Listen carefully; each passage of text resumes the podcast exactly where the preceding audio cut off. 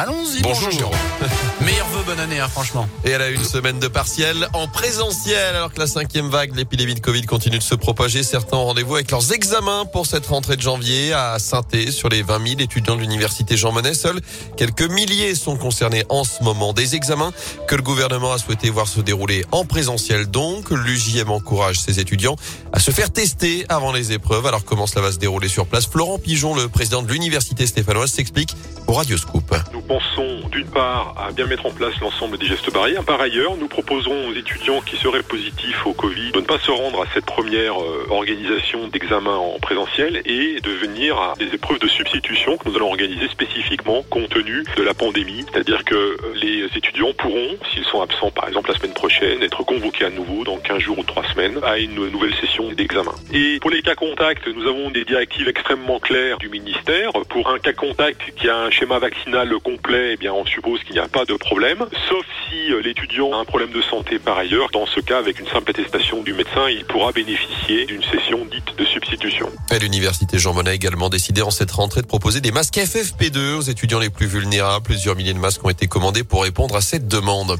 Dans ce contexte, ce coup de théâtre à l'Assemblée, l'examen du projet de loi sur le pass vaccinal a été suspendu. Hier soir, une majorité de députés ont refusé la poursuite des débats.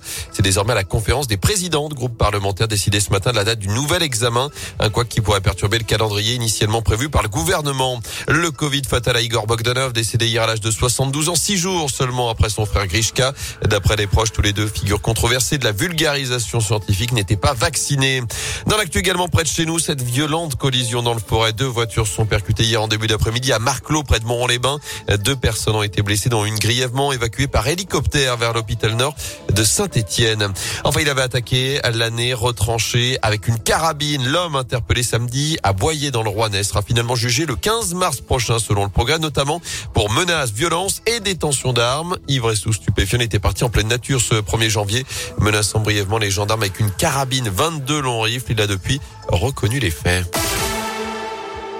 En foot, les Verts sous la menace de la Fédération française. D'après le journal d'équipe, la commission de discipline de la 3F va ouvrir une instruction après les incidents dimanche lors de la victoire de la SS sur le terrain de Jura Sud en Coupe de France. La rencontre avait rapidement dû être interrompue une vingtaine de minutes à cause de fumigènes et de jets de pétards depuis le parcage stéphanois.